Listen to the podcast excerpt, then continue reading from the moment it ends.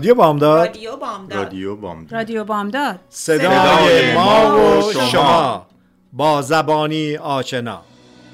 ایران به خاک خسته تو سوگند به بغز خفته دماوند که شوق زنده ماندن من به شادی تو خورده پیوند.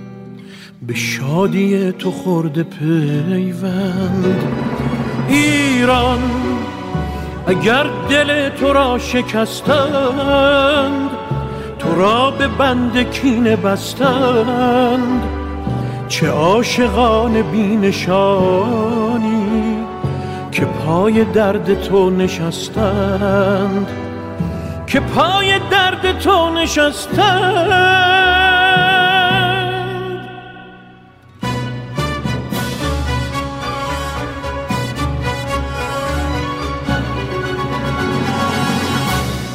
خب همینطور که خدمت گفتم امروز در خدمت آقای مازیار شیراخ هستیم. سلام و خیلی مقدم خدمت شما.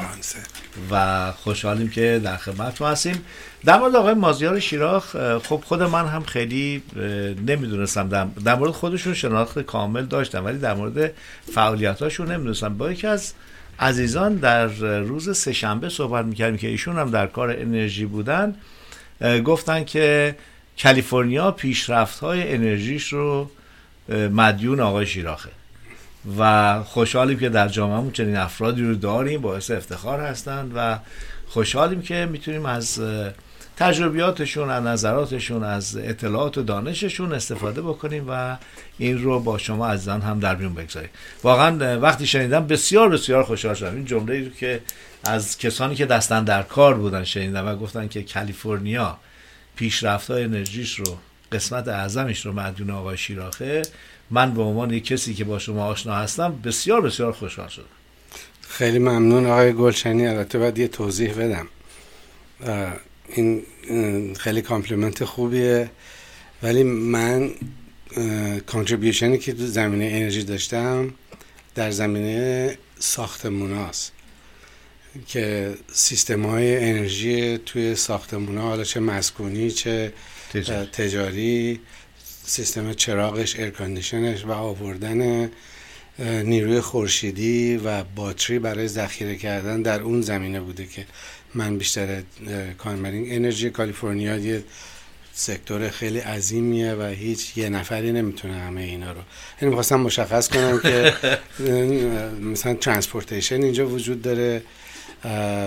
industrial وجود داره چیز صنعتی. من توی transportation یه مقدار خیلی کمی contribution داشتم و industrial اونم خیلی جزئی ولی بیشترش در زمینه ساختمونا توی کالیفرنیا بوده خیلی ممنون از توضیحاتتون و واقعا اینکه یک نفر بتونه در یک جامعه تاثیرگذار باشه. به هر درصدی. این باعث افتخاره.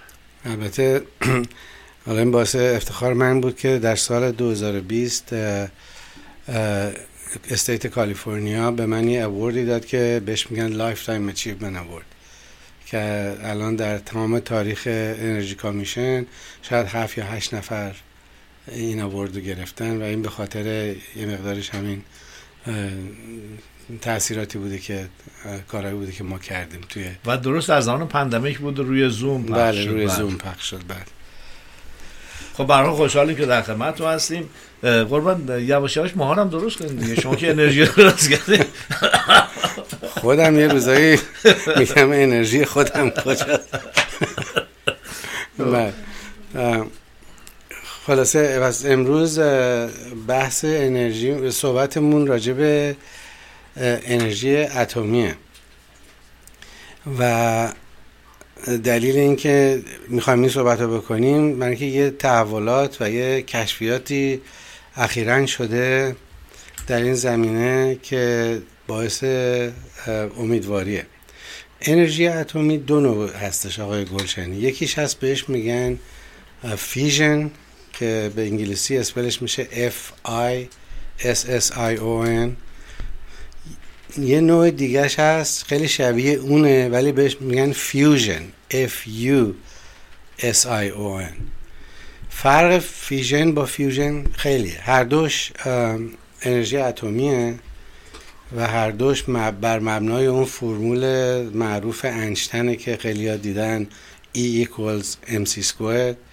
یعنی کاری که می‌کنه ماده رو تبدیل به انرژی می‌کنه. بر طبق این فرمول انشتن ماده و انرژی اینا دو طرف یه سکه هستن. اینا می‌تونن به هم دیگه تبدیل بشن. شما می‌تونید ماده رو تبدیل به انرژی بکنید انرژی رو تبدیل به ماده بکنید. این نوع انرژی اتمی که در دنیا خیلی رایجه و این در این دهه های گذشته استفاده میشه. راکتورهای اتمی ما ساختیم مثل همین که نزدیک ساکرامنتو یکی بود رانچو سیکو. الان تو کالیفرنیا یکی دیگهش از دیابلو کنیون و چند تا دیگه هم هست تو دنیا که بعضیش باعث فاجعه هم شدن. مثل تری مایل آیلند که توی نیویورک بود چرنوبل که الان توی اوکراینه و فوکوشیما که توی ژاپن بود. اینا همه بر حسب انرژی fission هن. fission کاری که می‌کنه این اتمای خیلی سنگین و بزرگ مثل پلوتونیوم اورانیوم که جزو بالاترین و سنگین ترین اتما هستن. این جدول مندلیوف که یادتونه توی بله، دبیرستان بله.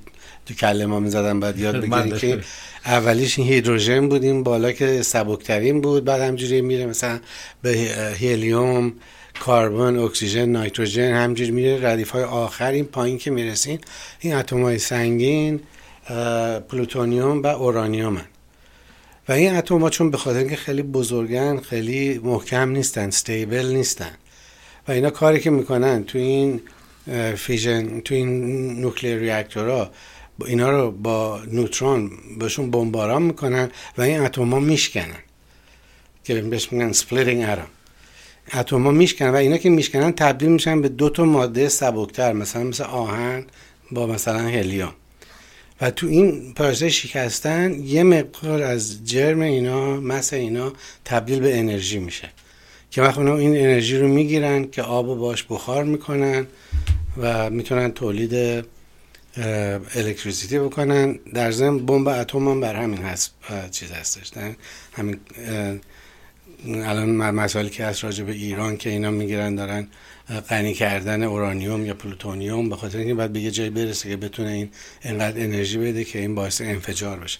همه اینا بر چیز fission یکی از چند تا گرفتاری داره این fission که الان ما شاهدش بودیم. یکی این که این waste ی که از این fission reactor ها میاد اینا برای سالهای زیاد اینا رادیواکتیو میمونه مثلا پلوتونیوم half-life ش چیزی نزدیک مثلا 200 هزار ساله. یعنی که شما اگه یک کیلو پلوتونیوم داشته باشین بعد 200 هزار سال صبر بکنین تا نصفش دیگه رادیواکتیو نمیشه هنوز نصفش خواهد و نمی‌دونن این ویست رو چیکار بکنن. الان مثلا تمام این راکتورهایی که دور دنیا تو کره زمین بوده این ویست همینجوری مونده و یه دردسری شده به خاطر همین. مصرف از اینها داره کمتر و کمتر میشه. یه گرفتاری دیگه هم که داره این ریاکتور که همجور که ما دیدیم اقلا سه بار تو همین تاریخ معاصر باعث فاجعه شده که به اصطلاح این راکتورا حالا به یه دلیلی اون آبی که قرار بوده اینا رو خنک نگه داره coolant ش از بین رفته. مثلا تو فوکوشیما توی ژاپن به خاطر اون سونامی و earthquake که شد این پمپ هایی که کار می‌کرد که بعد این آب رو می آورد بریزه که این fuel و این rod ا رو خنک بکنه قطع شد.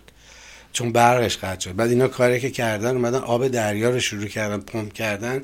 آب دریا به خاطر اینکه املاح زیاد داره نمک داره این باعث شد دور این توبا رو گرفت اینسولیتشون کرد و دیگه آب نمی‌تونست اینا رو خنک کنه این شروع کرد به اصطلاح ملتم کردن. اینی که فیژن این گرفتاری ها رو داره و برای همین الان تقریبا تو آمریکا که سالهای سال دیگه نساختن حتی جاهای دیگه دنیا هم نمی‌کنن. تنها جایی که یه جوری هنوز دارن اینو دنبال می‌کنن در چین و روسیه است. اونم مثلا یه ذره تکنولوژی رو improve کردن که شانس این تصادف کمتر بشه و غیره.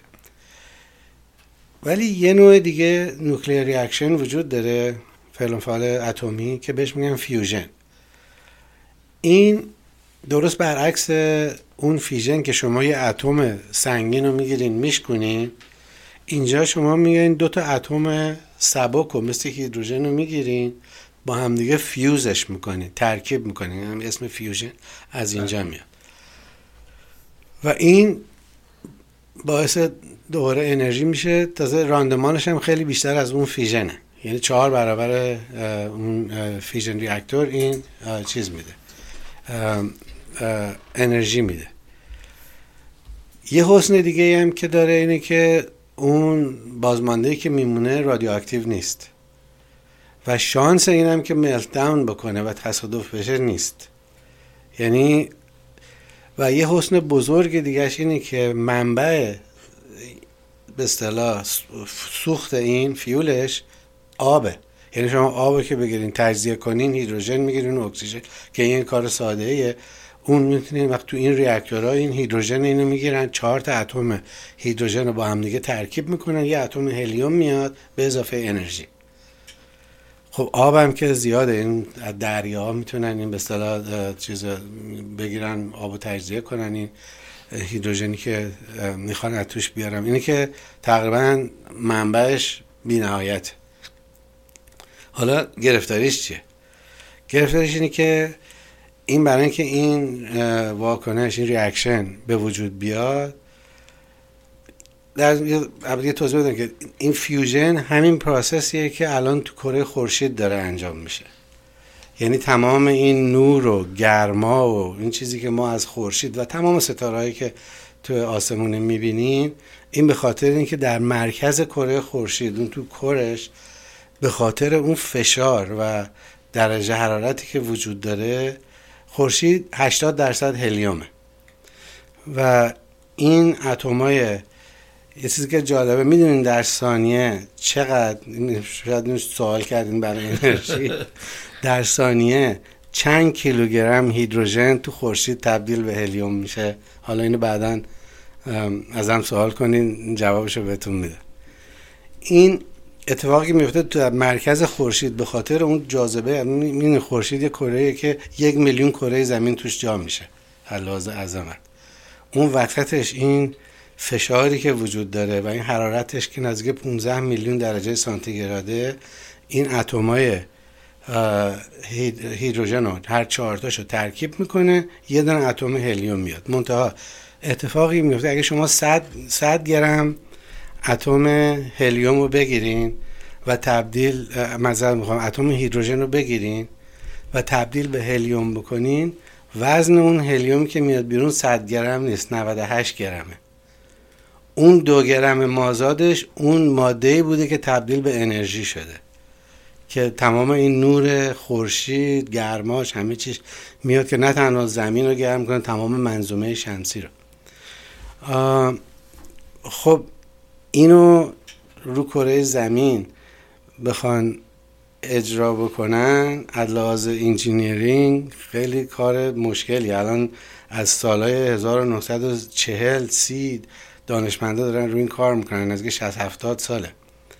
و خب ما نمی‌تونیم اون فشاری که تو مرکز کره خورشیده ما اینو رو زمین اینو مثلا بخوایم مثل اونو به وجود بیارم چیز ممکن نیست.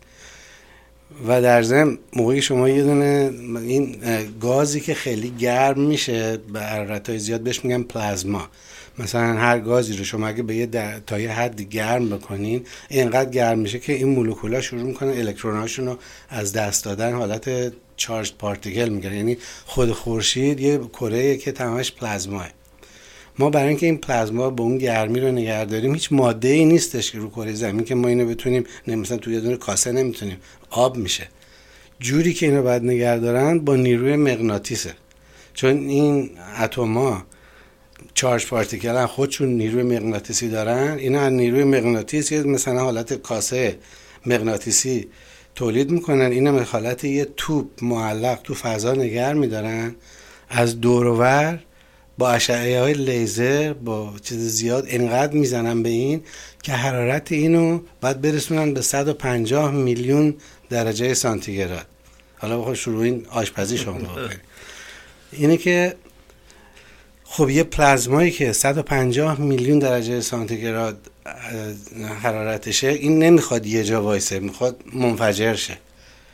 و این تمام این استراگلی که اینا تو این 50 60 سال می‌کردن اینه که بتونن اینو یه جوری این انقدر نگه دارن که این لیزرها که می‌زنه این پراکنده نشه و هرچی این دووم بیشتر بیاره مقدار انرژی که ازش می‌گیرن بیشتره.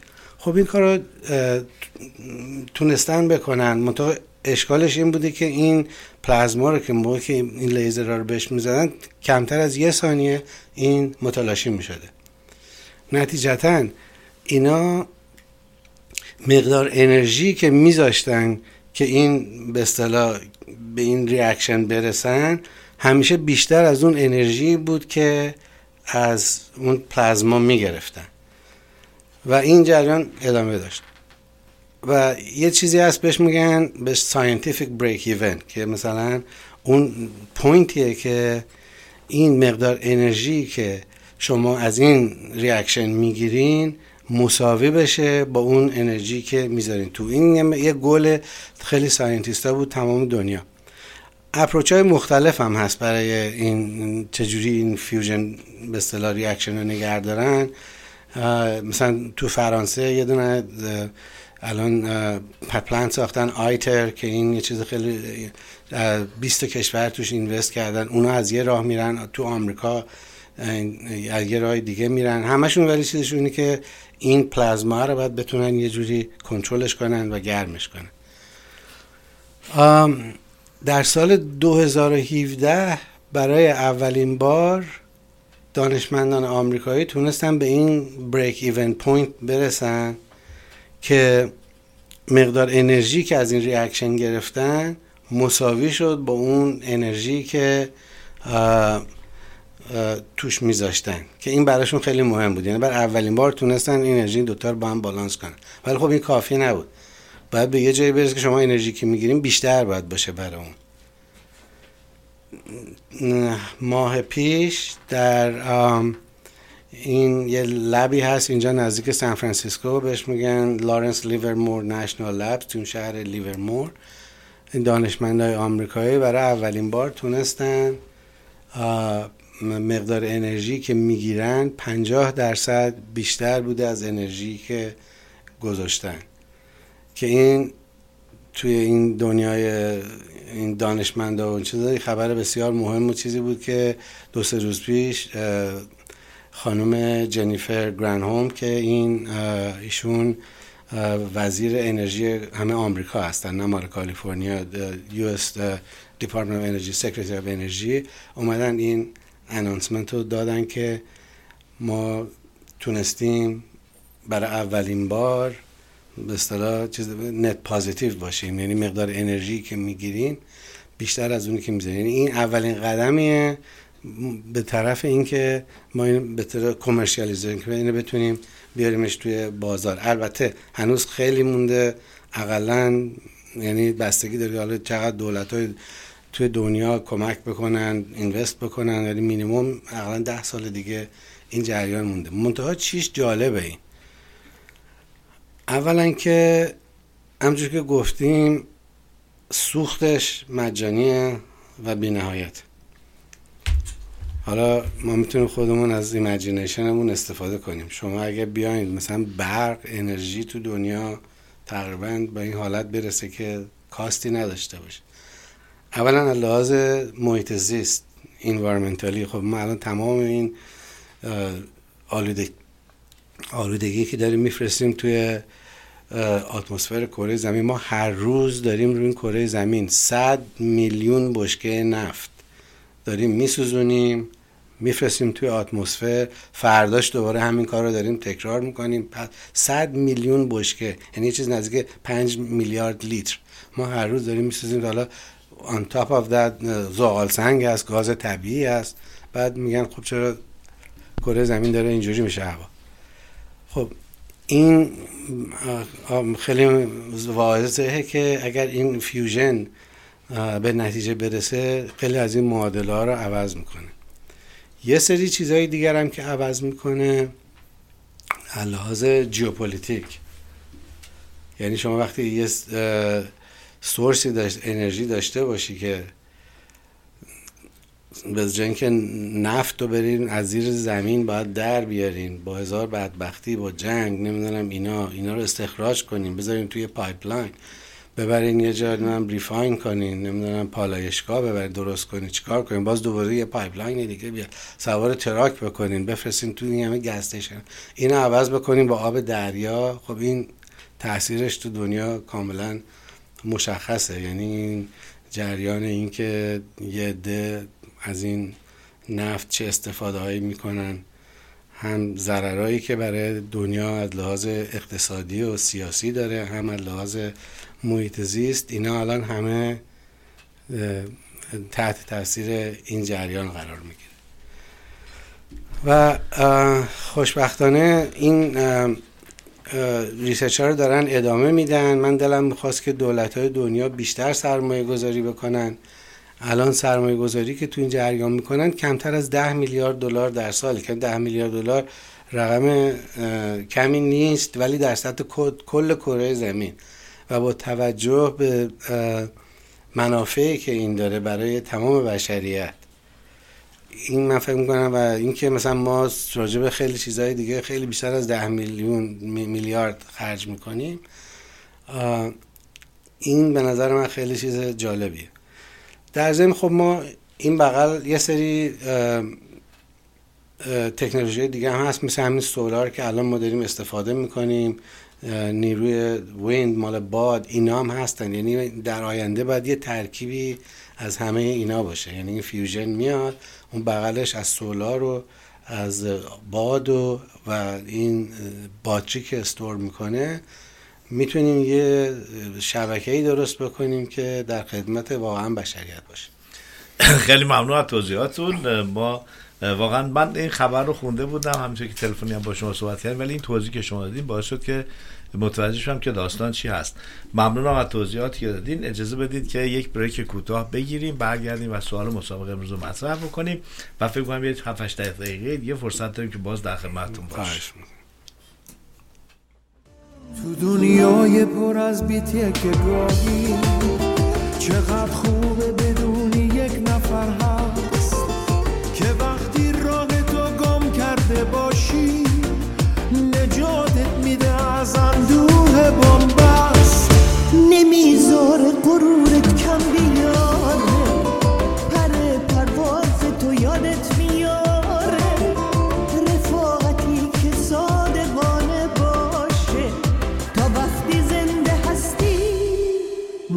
موندگاره عجب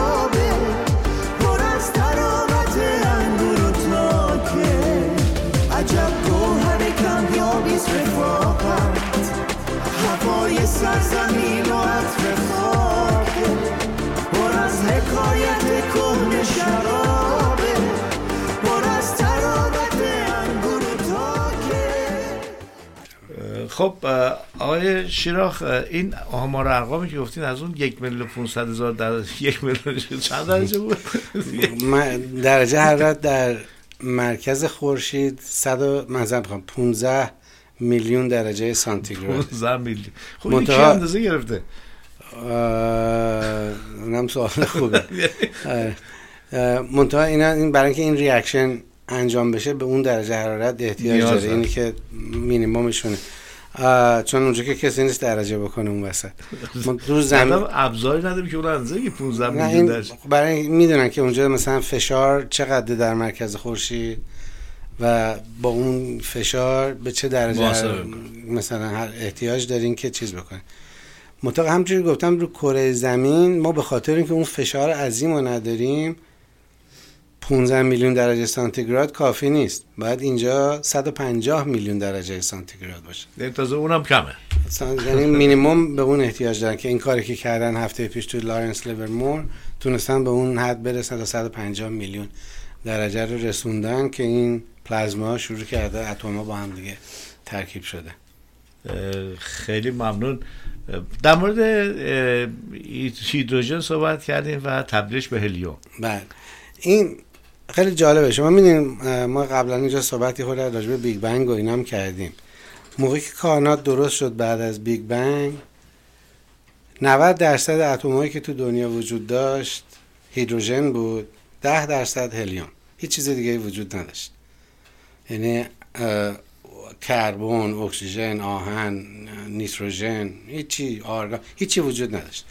90 درصد هیدروژن بود در اصل. ده درصد هیلیوم تمام اتمایی که الان ما اینجا دور برمون می‌بینیم تو بدن من و شما هست این میز و صندلی اینا توی core ستاره ها درست شدن. از طریق همین fusion reaction. الان کاری که خورشید ما داره می‌کنه هر ثانیه 6 میلیارد کیلوگرم هیدروژن رو داره تبدیل به هلیوم می‌کنه. هر ثانیه. راجع به این فکر بکنیم هر ثانیه هم ما داریم تو صحبت می‌کنیم. 6 میلیارد کیلوگرم هیدروژن رو داره تبدیل می‌کنه به هلیوم و این نور و اینا هم از اونجا میاد. خب 6 میلیارد کیلوگرم کیلو. در ثانیه. در ثانیه. حالا فکر کنید الان قدمت خورشید چقدر نزدیک 5 میلیارد سال قدمت خورشیده. هر ثانیه این اتفاق داره میفته و احتمالا تا 5 میلیارد سال خدا نگرش داره جوون بمونه. این تا 5 میلیارد سال دیگه هم این ادامه خواهد داشت. ولی یه روزی میشه که خورشید این به صلاح سوخت هیدروژنش تموم میشه دیگه. مثل همه چی دیگه مثل ماشین شما نمی‌دونم اینا. و اون که تموم بشه دیگه اون آخر کار خورشید خواهد بود. ولی تو این ده میلیارد سال این هر ثانیه داره 6 میلیارد کیلوگرم هیدروژن رو داره تبدیل به هلیوم می‌کنه. حالا خورشید ما یه خورشید متوسط خیلی بزرگ نیست. در کائنات خورشیدهایی هستن که سه بار چهار بار ده بار 20 بار بزرگترن. خورشید ما موقعی که به آخر کارش می‌رسه این شروع می‌کنه این هلیوم ها رو تبدیل می‌کنه به کربن. تو از همین process fusion استفاده می‌کنه. ولی اون اونجا وای میسه دیگه کربن بالاتر نمیره. ولی تو خورشیدایی که بزرگتر از خورشید ما هن، این جریان همینطوری ادامه پیدا می‌کنه. کربن تبدیل میشه به اکسیژن اکسیژن تبدیل میشه به نیتروژن نیتروژن همینجوری میره بالا تا آهن. و به آهن که می‌رسه این خورشیدا منفجر میشن و این اتما رو برمیگردونن توی آسمونا. یعنی تمام این اتمایی که شما الان دور برتون می‌بینین من و شما ازش درست شدیم این در دیوار. این یه موقعی توی وسط یک کره عظیمتر از خورشید cook شده و برگشته توی آسمونا. یعنی این, این یکی از by-product های این fusion reaction هم همین جریان. خیلی ممنون. این صحبت ها رو واقعا باید بیشتر از شما بشنویم بیشتر سعی کنیم که یاد بگیریم. در مورد درجه حرارت اشاره کردی خورشیدهای دیگه در مقایسه با خورشید ما. از نظر درجه حرارت در چه وضعی هست؟ اونا همین رو دارن گرمتر؟ نه بستگی به اصطلاح سایزشون بیشتر کمتر میشن. خورشید ما اه، کورش 15 میلیونه ولی سطحش اون به اصطلاح اون چیزی که ما می‌بینیم فوتوسفیر بهش میگن 5000 درجه سانتیگراده که مثلا 5000 درجه خب زیاده ولی خب اینجا ما خیلی کارا که رو زمینم می‌کنیم تو اینداستری ما به 5000 درجه می‌رسیم. سطحش 5000 خورشیدایی که بزرگترن به خاطر اینکه این فعل فعالای اتمی که اون وسطشون انجام میشه خب درجه حرارت ها خیلی بالاتر میره. مثلا الان یه شبه اگه بریم بیرون یه کانستلیشنی هست بهش میگن اوراین که این یه شکارچیه که توی مثلا چیزای قدیم این یه دونه خورشید توش هست بهش میگن بتل جوس. که نگاش می‌کنین معلومه قشنگ چیز بزرگه از همه بزرگتره و رنگ قرمز هم داره. این یه ستاره که این نزدیک اگه تو منظومه شمسی اگه بود تا مدار جوپیتر مشتری رو می‌گرفت. این چیز هست نزدیک 500 برابر خورشید ماست. خب این خورشید به مراتب درجه حرارتش و اینا هم توش بالاتره. و این خورشیدا موقعی که به آخر عمرشون می‌رسن یه اتفاق بهش میگن پدیده است بهش میگن سوپرنووا. که نمی‌دونم شاید شنیده باشین. بله. یعنی این سوپرنووا اون موقع میشه که این موقع که همه این تموم میشه. دیگه تو اون کورش هیچ فیولی هیچ سوختی نداره. این ببین خورشید ما الان این یه بالانسی هست بین این نیروی جاذبه که می‌خواد این خورشید رو به طرف مرکزش ببره کلپس بکنه و این انرژی اتمی که می‌خواد اینو منفجر کنه. این دوتا الان با همدیگه در بالانسن. یعنی جاذبه با این نیروی ریاکشن اتمی درست توی بالانسن یه همجوری مونده و خوشحال و هر روز میره و میره ما, ما هم حال می‌کنیم باش. ولی اون روزی که این reaction های اتمی تموم میشه چی میشه؟ نیروی جاذبه غلبه می‌کنه و این شروع می‌کنه collapse کردن. با خیلی سریع. یعنی مثلا ممکنه در عرض یه ثانیه دو ثانیه این collapse می‌کنه و این خود collapse ش باعث میشه که تو اون وسط دوباره یه سری انرژی به وجود بیاد که این باعث انفجار میشه. که اینو بهش میگن نووا یعنی خورشید ما به این به این مرحله می‌رسه که به حالت نووا. ولی یه خورشیدایی که انبال ما بزرگترن این انفجارش انقدر که اونجاست که خیلی مواد سنگین تر به وجود میاد به اون میگن سوپرنووا. که این بیتلجوس که ما صحبت کردیم این یک خورشیده که چون چندین برابر ما بزرگتره و این تقریبا سوختش هم تموم شده این الان به اون حالت رسیده که هر لحظه ممکنه این منفجر بشه. سوپرنووا. البته در ستاره شناسی شما موقع صحبت امکان یه چیزی هستش که میگین زود میشه این می‌تونه فردا باشه می‌تونه پنجاه هزار سال دیگه باشه. ولی اگر این به اونجا برسه که سوپرنووا بشه این بیتل جوس ما اینو تو روز می‌تونیم ببینیمش. اینقدر نور و حرارت مشخص. اه، من تشکر می‌کنم از صحبتاتون دو دقیقه بیشتر فرصت نداریم و می‌خواستم که توی این فاصله از تو سوال بکنم که در مورد جیمز هم برامون بگید که اتفاق خاصی افتاده نیفتاده و اگه این قولم دقیقه- ازتون بگیریم که در هفته های آینده بتونیم دنبال این بحث رو جیمز ادامه من میگم یه دفعه دیگه بذاریم. ولی چیزی که می‌خواستم صحبت کنم این mission آرتیمس بود. آرتیمس. که رفت ماه آرتیمس می‌دونید یه چیزی که خیلی جالبه اینه که اسمش اصلا برای من خیلی جالبه. برای اینکه توی روم قدیم و یونان اینا یه خدایی داشتن اسمش زئوس بود که این اصطلاح خدای خدایاش از همه گردن کلفتر. این چند تا بچه داشت. که یکیش بود آپولو یکیش بود آرتمس که اینا با هم دیگه خواهر برادر. که آرتمس نمی‌دونم خدای نور نمی‌دونم چیزی بود. شکار آپولو خدای نمی‌دونم روشنایی از. این اولین mission ی که اینا فرستادن آدم رو به کره ماه. خب آپولو. بود دیگه. اون 50 سال پیش که 12 تا فضانورد رو برد کره ماه. و همشون هم مرد بودن. برای اینکه اینا همه خلبانایی بودن که از توی Air Force اومده بودن نیرو هوایی آمریکا و اینا. آرتمیس که خواهر ایشونه اسم این mission بعدیه که داره میره به ما.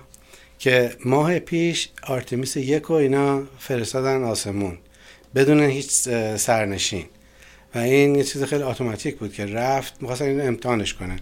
همون کارهایی که باید این سفینه می‌کرد که با چیز غیر از اینکه رو ماه بشینه این رفت و برگشت. موفقیت آمیز بود. حالا توضیحش وقت نداریم. آرتمیس دو که سال دیگه 2004 منظر می‌خوام. این قرار 2024 2024 باید بره این با چهار تا سرنشین میره دور ماه می‌زنه و برمیگرده. 2025 قراره برن بشینن رو ماه. که اولین کسی که از این سفینه بیرون اومد و قدم خواهد گذاشت رو کره ماه یه فضانورد زن خواهد برای اینکه اسمش هم چون آرتمیسه و خواهر آپولوه. خیلی این جریان به نظر من قشنگ درست کردن. یعنی توی اولین سفینه mission که میره احتمالاً یه خانوم و یه مرد غیر سفید پوست خواهد بود. میگن person of color و این کارهایی که الان داره میشه که بسیار جالبه. خیلی ممنون از توضیحاتتون. ممنون از فرصتی که ما دادید و این قول ازتون بگیریم که در هفته آینده باز هفته های دیگه با هم هماهنگ بکنیم. هر موقعی که براتون امکانش بود بتونیم در خدمتتون باشیم و از اطلاعاتون بیشتر استفاده بکنیم. خیلی ممنون آقای گلشنی به امید پیروزی ایران و مملکتمون. واقعا به امید آزادی ایران و تشکر از همه عزیزانی که امروز در کپیتال جمع شدن و در این تحسن شرکت کردن. رادیو بامداد صدای ما و شما. با زبانی آشنا.